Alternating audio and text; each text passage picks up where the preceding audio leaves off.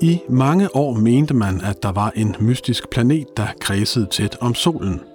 Flere astronomer påstod at have set den, og planeten fik navnet Vulkan.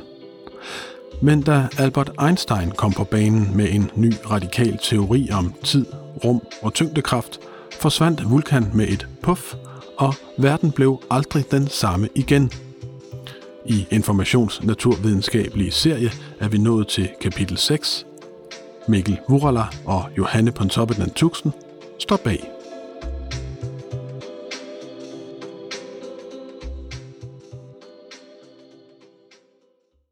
Mens unge mænd i tusindvis kreperede ved Første Verdenskrigs fronter, travede en 36-årig fyr gennem det fredelige Berlin. Hans vildre hår var kæmmet og tæmmet, hans tanker fokuseret. Manden var på vej til sin tredje i en serie af fire forelæsninger, som skulle forandre menneskehedens forståelse af så store emner som tiden, rummet, tyngdekraften og selve universet. På den fornemme allé, under den Linden, drejede han ind gennem døren til nummer 8, hvor det preussiske videnskabsakademi lå.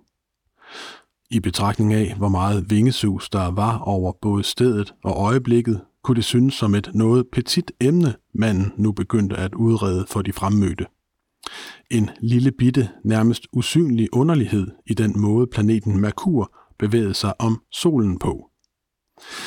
I 60 år havde Merkurs opførsel været en hovedpine for astrofysikerne, fordi observationerne ikke stemte helt overens med de fysiske love, som videnskabsmanden over dem alle, Isaac Newton, havde udlagt for verden i 1687. Nok var det blot en lille afvielse, men tilstrækkeligt til, at alle kunne se, at noget var galt. Som en løsning havde flere forestillet sig, at der måtte være en ekstra ukendt planet, der kredsede rundt inde ved solen, og som med sin tyngdekraft trak i Merkur. Den havde endda fået sit helt eget navn, Vulkan. I sin forelæsningsrække i november 1915 gjorde vores vandrende mand op med det hele. Han fremdrog et helt nyt sæt af ligninger og en helt ny forståelse af tyngdekraften, og for at demonstrere deres gyldighed, løste han Merkurs mysterium op som en sløjfe. Hans teori, sagde manden, passede således med observationerne, hvilket var en ret stille og rolig måde at fortælle, at verden ikke længere var den samme. Mandens navn var Albert Einstein, og han gik fortjent over i historien. Planeten Vulkan blev til gengæld stort set slettet fra historien, hvilket også var ret fortjent, eftersom den ikke fandtes. Men den fiktive planet er stadig et vidunderligt fartøj, når man skal krydse gennem historien og begribe nogle af fysikkens store tanker. For herfra ser man ikke bare den klassiske historie om, hvordan videnskab altid lader naturen være den ultimative dommer over teorien, men også historien om, hvor svært det er at slippe en, man elsker, især når denne ene hedder Newton. En god røverhistorie lyder, at Napoleon engang spurgte den berømte franske matematiker Pierre-Simon Laplace om, hvorfor han ikke nævnte Gud noget mere i sit arbejde med universet. Jeg har ikke behov for den hypotese, lød det kølige svar ifølge overleveringen. Laplace havde Newtons teorier og matematiske værktøjer, og ved hjælp af dem kunne han forklare solsystemets natur uden Gud. Han indså, at man ligefrem kunne bruge matematikken til at udforske rummet. Midt i 1800-tallet gjorde en marker ved navn Urbain Jean-Joseph Le Verrier netop det. Vi har tidligere i denne serie fortalt om, hvordan han på grund af en uregelmæssighed i planeten Uranus' bane indså, at der måtte være endnu en planet i solsystemet, som man ikke kendte. Gennem avancerede udregninger forudså han dens placering, og sådan blev Neptun opdaget. Men historien stopper ikke der. For ovenpå den bedrift blev Le Verrier leder af observatoriet i Paris og sled nu sine medarbejdere ned med kravet om at gennemføre den mest præcise udregning af solsystemet nogensinde. Kunne de finde andre afvielser, var der mulighed for nye opdagelser. Og historien gentog sig. Næsten.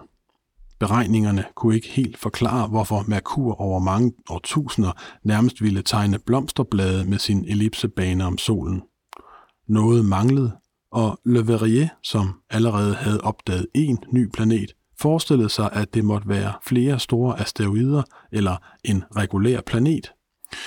Nu opstod en slags planetfeber. Alle ville finde den. Og mens astronomer rejste rundt efter solformørkelser, som var det bedste tidspunkt til at observere noget nær solen, gennemsøgte andre arkiverne i jagt på gamle observationer, der bekræftede teorien om, at der var noget ekstra derude. Mange fandt, hvad de søgte, men observationerne passede ikke rigtig sammen.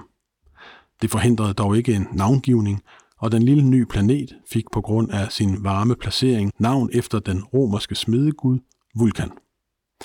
Den var dog svær at indfange. Da Le Verrier efter fejlslagende forsøg endnu en gang i 1876 udregnede banen og forudså, hvor planeten ville dukke op næste gang, skrev The New York Times, at der nu ville blive sat en stopper for al diskussion. Vulkan eksisterer, skrev de. Men da astronomerne rettede deres apparater mod solen på det forudsagte tidspunkt, fandt de ingenting. Og da en anerkendt astronom to år senere påstod at have set den ved solformørkelsen i Wyoming, var der langt flere astronomer, som intet så. Kort sagt blev beviserne aldrig helt overbevisende, og fra 1880'erne udslugtes ideen om vulkan. Det førte dog ikke til et opgør med Newton, men til fantasifulde forklaringer, som at solen måske var lidt ekstra tyk om maven, og at det kunne forklare Merkurs mærkelige bane.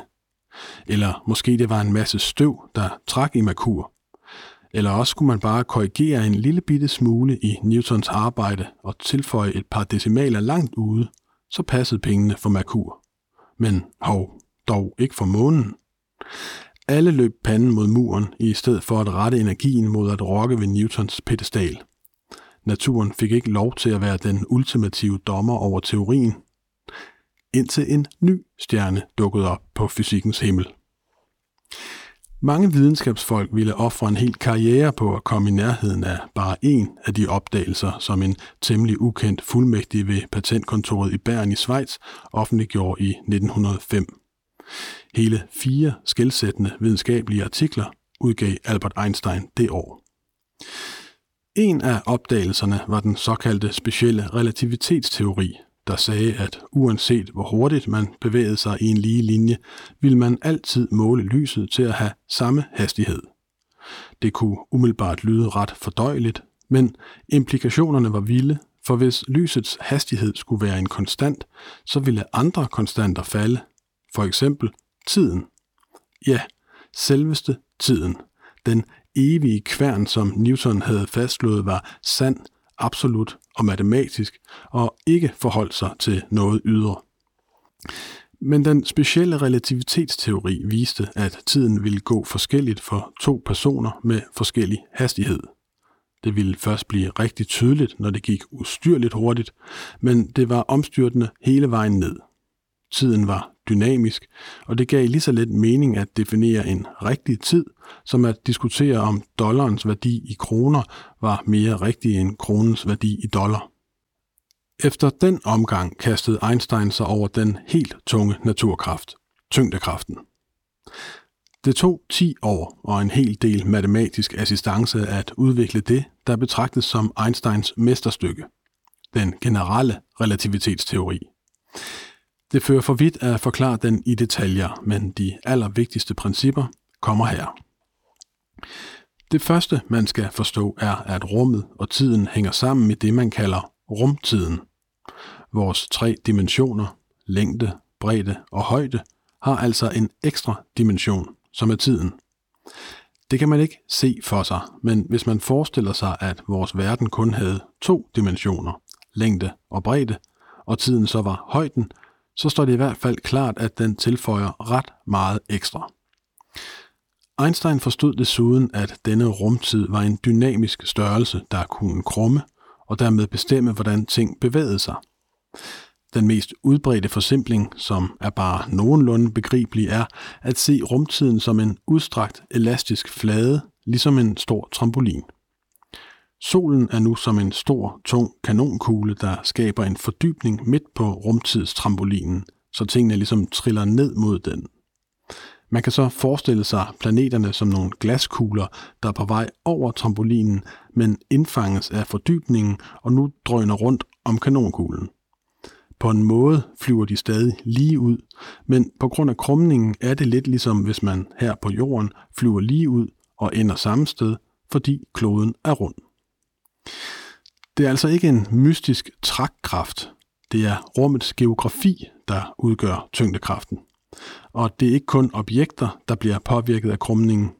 Lyset, som ingen vægt har, gør også. Og tiden med. Den går langsommere, jo tættere du er på det tunge objekt. Selv her på jorden går tiden lidt hurtigere op i bjergene end nede i dalene, men det er nu meget, meget lidt. Alligevel er vores GPS'er i dag nødt til at korrigere for tidens omskiftelige tempo, for ikke at vise helt forkert. Det lyder ret langt ude og ville nok også være blevet afvist som sådan, hvis ikke Einstein kunne basere det på noget ganske overbevisende matematik. Den generelle relativitetsteori er i sin essens en ligning, hvor man på den ene side af lighedstegnet har stoffet, og på den anden rumtidens krumning. Har du for eksempel et sort hul omgivet af vakuum på den ene side af lighedstegnet, så kan du ved at løse ligningen finde rumtidens krumning over på den anden side, og derudfra beregne, hvordan objekter opfører sig i dette område af rummet. Det er selvfølgelig ret cool, men det beviser jo ikke noget i sig selv. Teorien skulle gerne kunne testes ved observation, og Einstein havde udset sig et fedt bevis. Ifølge teorien måtte stjernernes lys slå et sving, når det passerede forbi solens store fordybning i rumtiden. Udfordringen var altså at fotografere nogle stjerner, der befandt sig i solens sigtelinje, og vise, at deres lys var blevet afbøjet. Det krævede en solformørkelse for at kunne ses, og i 1914 var der sådan en på Krimhaløen. Einstein, der samme år var flyttet til Berlin og var blevet en stor kanon, sendte et hold afsted. På Krim mødte observatørerne sjovt nok et argentinsk forskerhold, som var taget afsted for endelig at finde den myteomspundne planet kaldet Vulkan. Men Første Verdenskrig brød ud. Einsteins hold blev fængslet, og det blev i øvrigt overskyet på solformørkelsesdagen, så der måtte findes et andet bevis. Her kom Merkur til hjælp. Dens lille bitte afvielse fra banen udgjorde et passende mysterium. Med Newtons mekanik var afvielsen uforklarlig. Efter Einsteins oplæg i det preussiske videnskabsakademi i november 1915 var den det ikke længere. Det var en god begyndelse. Da det ved en solformørkelse i 1919 lykkedes at fotografere bøjningen af stjernelyset om solen, betragtedes teorien som temmelig valid. Sådan indtog en ny teori om tyngdekraften tronen som kongen af kosmos indtil videre.